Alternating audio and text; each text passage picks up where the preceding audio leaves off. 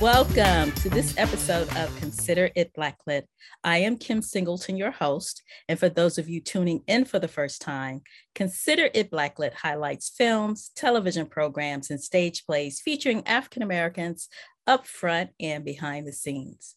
We also discuss social issues as it relates to some of these programs and how they may impact our communities. So thank you for tuning in, and we hope you continue to tune in each week. Today, it is my pleasure to highlight the CBS series, The Equalizer. It is a reimagined version of the 1980s series that originally starred Edward Woodward, and it was redone as a movie in 2014 starring Denzel Washington. And now we have the amazing Queen Latifah starring as the Equalizer. Today, as my guest to discuss this series, I have a friend. We go way back but he is also an actor, writer, and producer, Lawrence Winslow. Welcome, Lawrence. Hey Kim, how you doing? Appreciate I'm you good. having me on the show. It's great, you know, to join your uh, your audience, your growing podcast, and um, yeah, let's chop it up about the Equalizer. Yeah, wow. yeah.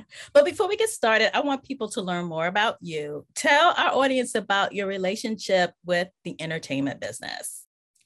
Great, thank you. Appreciate that.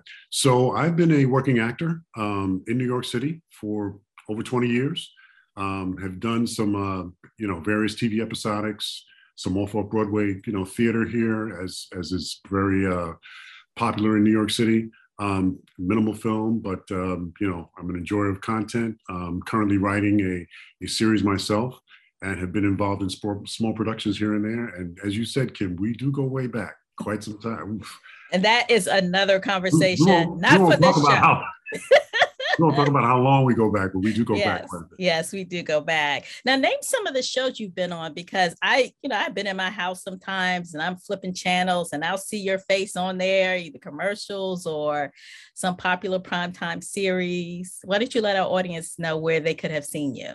Well, most recently, I have been on the blacklist. Um, I've been on Bull.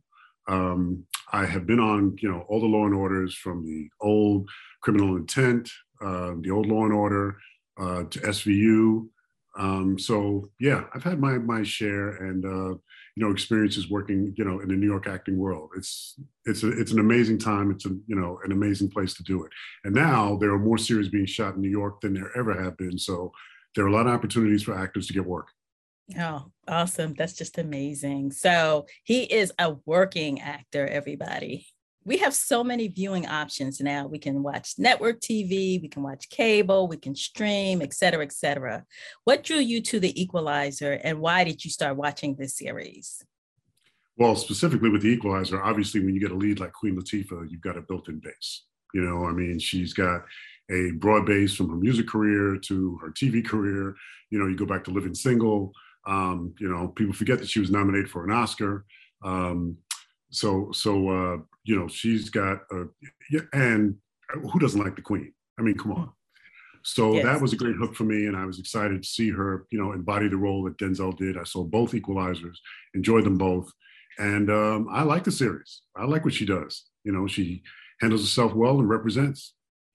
Yeah, that's what drew me to it too. I absolutely love Queen Latifah back from her rap days. You know, ooh, the ladies first, the ladies right. first. Right, at, right. To living single. She's right. done some amazing things. So when I saw that she was taking this lead, I was like, okay, I definitely have to check it out. And it's a very well done series. So, you know, drawing people to the series is one thing, but keeping them there, that's another thing. Right.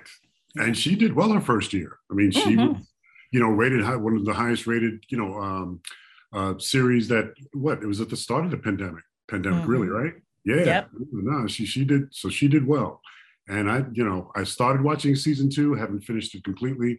Um, still ongoing, obviously, but um, season one was was well done. Yes, yes. And I watched all the seasons. I'm up to date, and trust me, you will not be disappointed.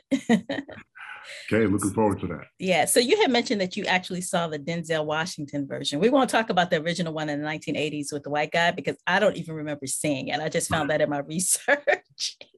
But I'm well, sure I, he couldn't live up to no no disrespect to who's what's his name Edward Woodward. No disrespect. I'm actually going to go back and watch it if I can find it because I just want to see how he did. You know, give him his props. But um, you did say you did see the 2014 film uh, with Denzel Washington. What yes. is it that you like about the series that maybe the film didn't cover? You know, the series um, gets more in depth with the personal issues. And you know, in a film, obviously you're telling you know a story, and it's it's a little bit more fast paced. It's a little different feel because I think you've got Antoine Fuqua doing that, and and uh, he makes it really slick and um, you know really engaging. The TV series has um, a personal element to it that aligns with what Latifah does does, or Robin, I should say, as the character, you know, beautifully. You feel her, you feel her caring, empathic self um, but at the same, same time, Latifah can kick some butt. Mm-hmm, she, can mm-hmm. she can throw a couple of people over tables. She can she can she can shoot an AK. So she gets some action in there as well. And uh, you know, I mean, it's a it's a really different kind of role on TV for for someone like her. You just you just don't see that. I'm sure right, CBS right. saw that as well. Right. And and one of the things I like it over the movie, the movie I liked also, but the series uh, it deals with a lot of different issues. You know, the movie, you know, you have the start, beginning, and end, and then it's over. With the series, you can always introduce different issues to it. Like for instance, they had done a, a series where you know on age violence against Asians, and they did one on rap violence. They did one on racial profiling. So the list of topics are like really can always be introduced and that's what i like about it over the movie per se yeah they do have they do have themes and topics that that that color you know every episode inside um, you know the story itself. Um, so so you're right. It's an opportunity for them to you know to say some things about you know whether it's racial whether it's uh, gender based and um, they do a good job of that. The thing that i find that that's always attractive about episodics is is the basic story compelling. And in, in, the case of you know the Equalizer, they happen to pick some pretty good stories that I find are, are attractive in and of themselves. Because of course you have the family aspects that she's got. She's got a daughter and all of that. But you know, is the basic crime story that she's trying to solve compelling enough for you to stick? You, do you want to know what happens next? And I think they do that. Yeah, they do a great job of that. Um, so, from what you've seen so far, because I know you said you completed season one, yes. what is your favorite episode or some of your most memorable moments uh, in the series so far? Well, my favorite episode so far is season one, episode five, and it's the one about the milk run, the math, the mathematician mm. as the key to to breaking every server globally and just hacking everybody. I mean, that was pretty amazing. I think they really did a really good job of um, the twists, you know, in, in in the stories because there's a double twist at the end that really comes up. Um, you know, where you kind of think one person is shot, they're not, and then they come back. That they do very, very well. That was a very compelling story for me. Um, it's covered a, a, a global issue. It had a macro story, but it also had, you know, a small, small stories, you know, in the middle. So I, I, I really enjoyed it. What did you think? Well, well, the one of my most memorable episodes, which you probably haven't seen yet because it's season two, is when they had Jada Pinkett on there. Oh. And she plays this, I guess, like cat burglar, slick. I mean, she just ate that role up. And it just kind of made it like very entertaining. It was good to see her play off of Queen Latifah because from what I understand, they're friends. You know, they did Set It Off and they were also in um, Girls Trip. So they right. had really good screen chemistry. And her character was kind of sassy and the lines were very uh, you know, witty. I just really enjoyed it. And I find myself when I was watching the episode, even though it was serious and they had to kick some butt like they usually do, I found myself smiling. I just really, really enjoyed it. And I don't know if it was more Jada Pinkett Smith or Queen Latifah or just seeing like two Black women on prime time, just, you know, tearing it up. I was just all in it. So that was really uh, one of my favorites, but I'm not going to spill it all for you. I'm going to let you get to that and let you watch that one of the things that I really like about this series is the fact that they do have women of color who are leads, who are actually kicking butt, like doing the physical stuff, and not just Queen Latifah's character. I like the little Asian woman. Her real name is uh, Liza Lapira, and she plays Melody. They have her cast as a sharpshooter, and right. when it's time to fight, you know, she holds her own. Um, from a male perspective, talk to us about why it's important for us to have women of color in lead roles like series in series like this. Well, you know, seeing women of color do action um, and combat is, um, you know, it, it's rare. So, particularly when you have a TV series that's led by a woman that also has, you know, supporting characters that are women, and they engage and take part of the action. Number one, it, it provides diversity from an employment perspective. We all know that, you know, in front of, behind the camera. But, but you know, from a dollars and cents point, it brings women to the series to watch because you know action you know action tv uh, series and movies are typically dominated by men so when you can get you know obviously you got a female lead and you get female audience that's joining in with the action to the extent that, that men like it as well. And i you know i do. I think it provides something in terms of uh, you know just story and you know an attractive series. Um, to to from a male perspective it's just nice to see different people doing different things. So it provides opportunity for everybody and I'm sure it helps on the ratings. Mm-hmm, mm-hmm. I agree. I agree. I just love, you know, I guess I project through her. You know what I'm saying? I can't really fight myself, but right. I like to see her fight. So I'm just like, okay. Well, listen, I'm, i saw, I saw, I think I saw season two, finished season two, episode two or three, and she's a, she's a little, she's kind of on the small side. So mm-hmm. she's with some really, you know, large men. And like you said, she does hold her own. So yeah, she does know, watching, hold her own. Watching the ladies kick butt is uh, is entertaining. Yeah. And the other thing I like about it too, that even though she's kicking butt, they don't make her like superhuman because the guys, because she is small, the guys get some licks in too, you know, when they get one up on her. But, you know, she, they sh- clearly show her as being trained in martial arts. So uh, that's why I love it. I just love the show. I also like the fact that uh, one of the co executive producers is a brother, Joseph C. Wilson. He was also co executive producer on NCIS Los Angeles and co executive producer on The Shy. I actually love that series also. And in an interview that I had done earlier with him, he had mentioned that representation matters. Um, let's talk about how important it is to have people at the top sitting at the table to make decisions about what goes on the air? Well, you know, we've all heard the the the, um, the issues with regard to diversity and increasing those numbers, making sure that you know TV, film, and other platforms look like you know America. And you know, and you know, I to, to take a business perspective to these things. You know, the numbers skew heavily toward diverse audiences showing up first week for movies, showing up first for TV shows, and you know that's what rings the cash register. So I love all the cultural aspects of it. Absolutely enjoy that. But the fact that we provide a monetary, you know, benefit behind it that is is exactly what you know people in the business are looking for in terms of numbers.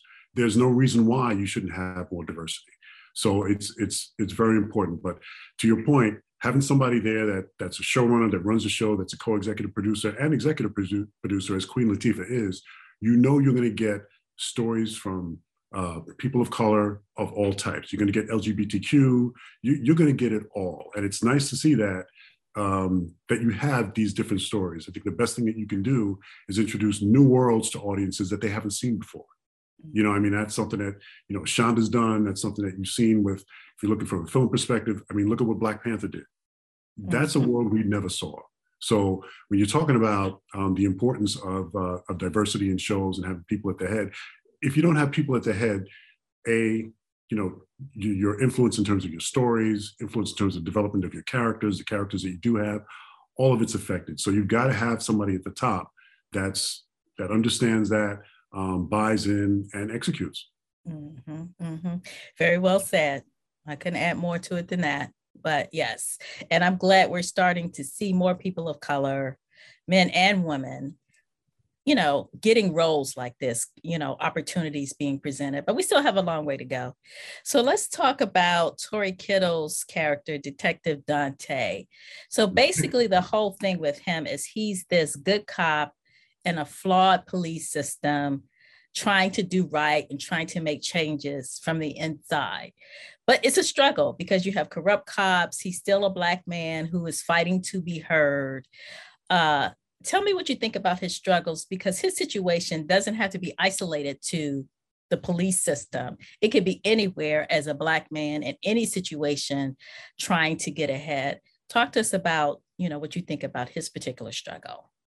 You know, the, the interesting thing about Tory and the way that he balances um, the push and pull of relying on somebody that's a little bit of a vigilante, somebody that's really outside, um, you know, the lines of working. He tries to do stuff by the book.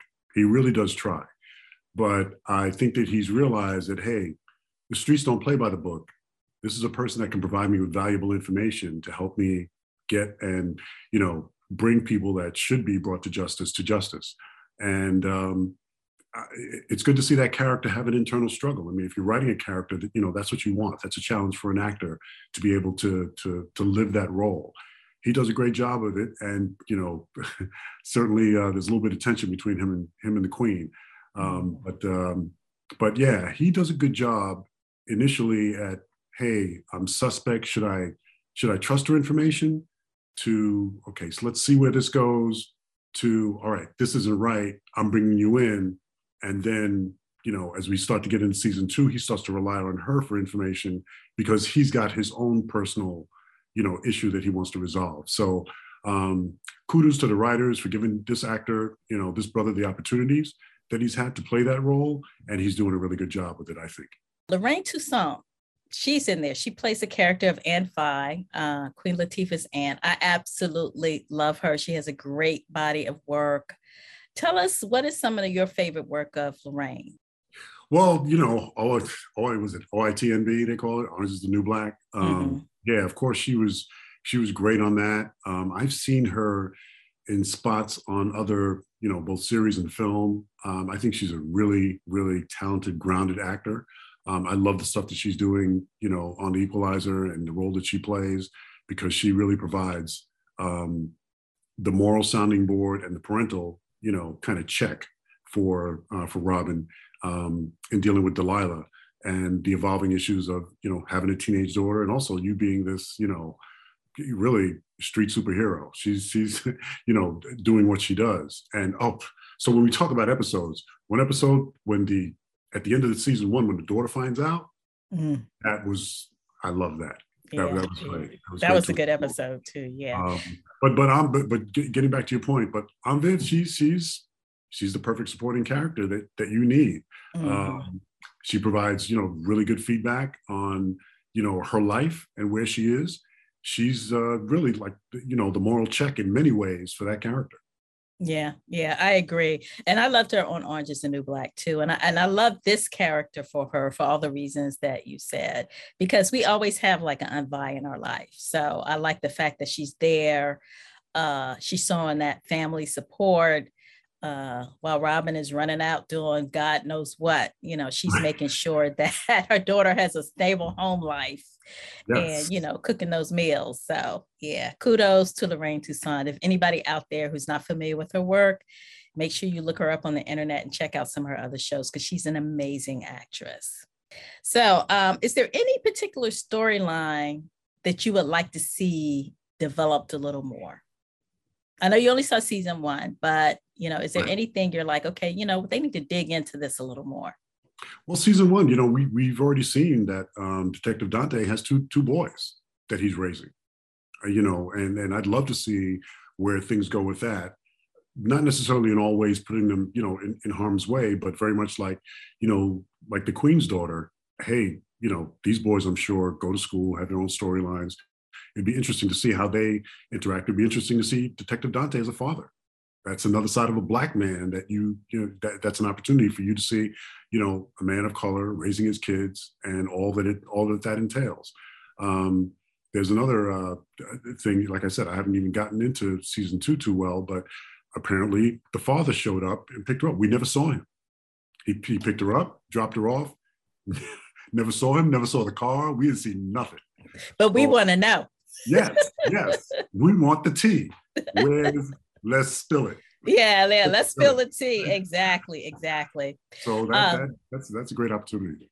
Yeah, and also uh, I don't know, I don't think it was in season one, but they I would like them to delve a little bit into Aunt story because they did touch on, they kind of teased you with a past relationship that kind of came to the forefront. So maybe in season three they'll explore that, and you're like, oh, okay, um, Aunt Vi, you holding out on something, you know? so, you know, we, you know, I want to learn how does she come to end up taking care of Robin's daughter. You know, what about her life? You know, um, and they touched on that a little bit. They just gave you a little tease, but they didn't tell you everything. But I would like to see a little bit about, you know, some background about her story, her character. Agreed. Yeah, uh, that, yeah, that, yeah, it'd be great to see her get out of that house and do something. yes, yes, yes. And I think she, I don't know if it was in season one, she did go on a date one time, but it's almost like they keep it all secret. Like she went on a date, but okay, who is the dude? You know what I'm saying? Right. right. Hey, listen, they got Harry out from underground and cut his hair. so that, that's how far I am into season two. Like, oh wow, okay, this dude he's, he's seeing some daylight. So. I know, Harry. So um, as I had mentioned before, uh, the Equalizer is a reimagined version of an original series. And, you know, studios in Hollywood tend to, you know, kind of stick to franchises as opposed to, you know, taking a chance on new ideas. What do you think about this whole thing? I like to see new ideas. Love to see new ideas. You know, um, not everything that is rehashed works you know, very little of it. I mean, listen, Marvel hits a home run every time, but for every Marvel, there are there are you know three or four, if not five, other you know remakes that they that they do that that fail. Uh, the stories are weak, the characters aren't compelling.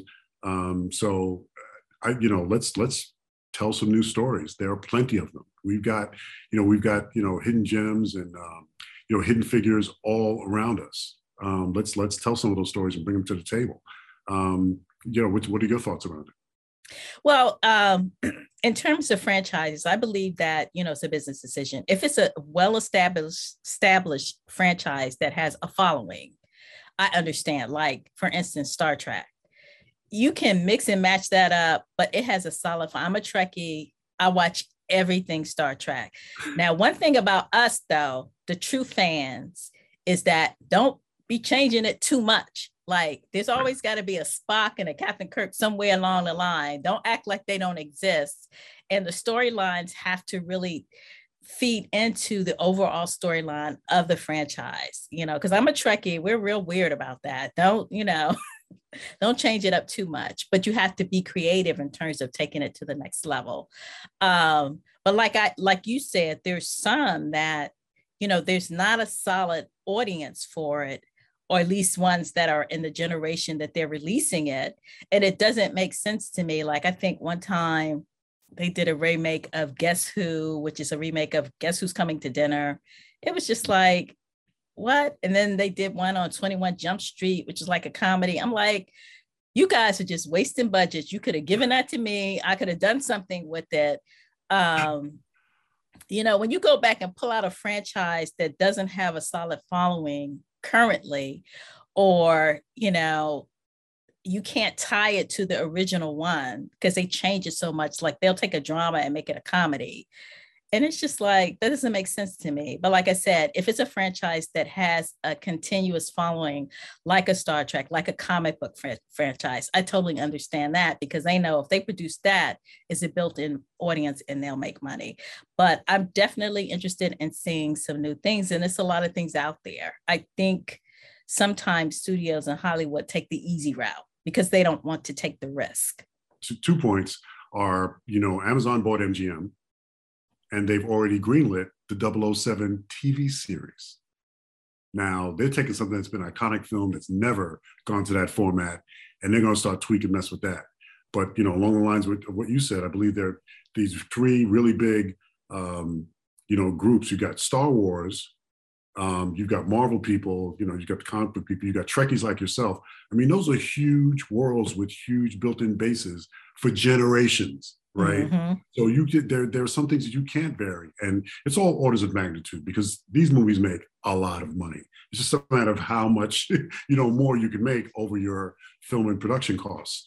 But um, you know, it, the comic book people, the same with the Trekkies, same with the Star Wars people. They get real finicky when you start playing with the stories and certain characters. Mm-hmm. Um, you you can't deviate too much, and the story can't be too crazy because you've got a world that's already built. So mm-hmm. you know they, they go back and look for look for all the you know contrast clues errors anything you know the lack of continuity they'll nail it. So you have to be careful.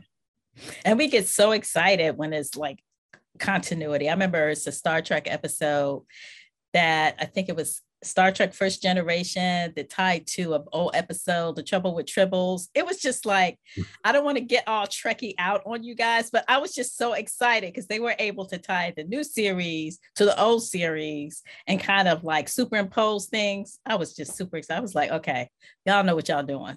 yeah, yeah, yeah. Hey, let's listen. On my side, it's it's you know Infinity and Endgame. Mm. I mean, the way they brought everybody in and together. I'm I'm an old I'm an old comic geek.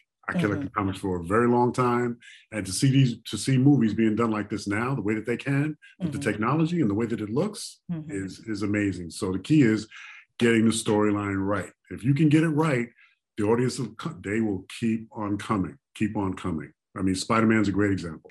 So, talking about uh, series and TV shows and movies being reimagined and bringing it out to current day, is there anything in the past that you may be interested in seeing them to seeing anyone redo?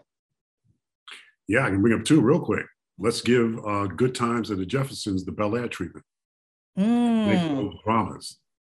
You know, you've got Good Times. It's you know set set in the project, set in the hood, and you know the challenges of of uh, a strong black you know uh, nuclear base, you know, parents, I would say, you know, man and woman, but yes, strong black parents trying to keep their kids in line in today, today. Well, um, that's our time for today. Any closing remarks, Larry? I mean, I call him Larry because we go way back. right, right. She, she can do that. She got a license. Um, no, other than, hey, kudos to you for having this platform. Um, consider it Blacklit. I follow you on Instagram. Um, I think it's great, you know, what you're doing and, um, you know, bringing artists that ne- don't, that wouldn't necessarily get, you know, a voice in an interview to light. I mean, that's great too. So, you know, you catch people both on the come up and also people behind the, in the shadows. Um, so you got a great platform, sis. Love it. And, um, you know, just, I want to see you do more. Uh, well, thank you. Thank you so much.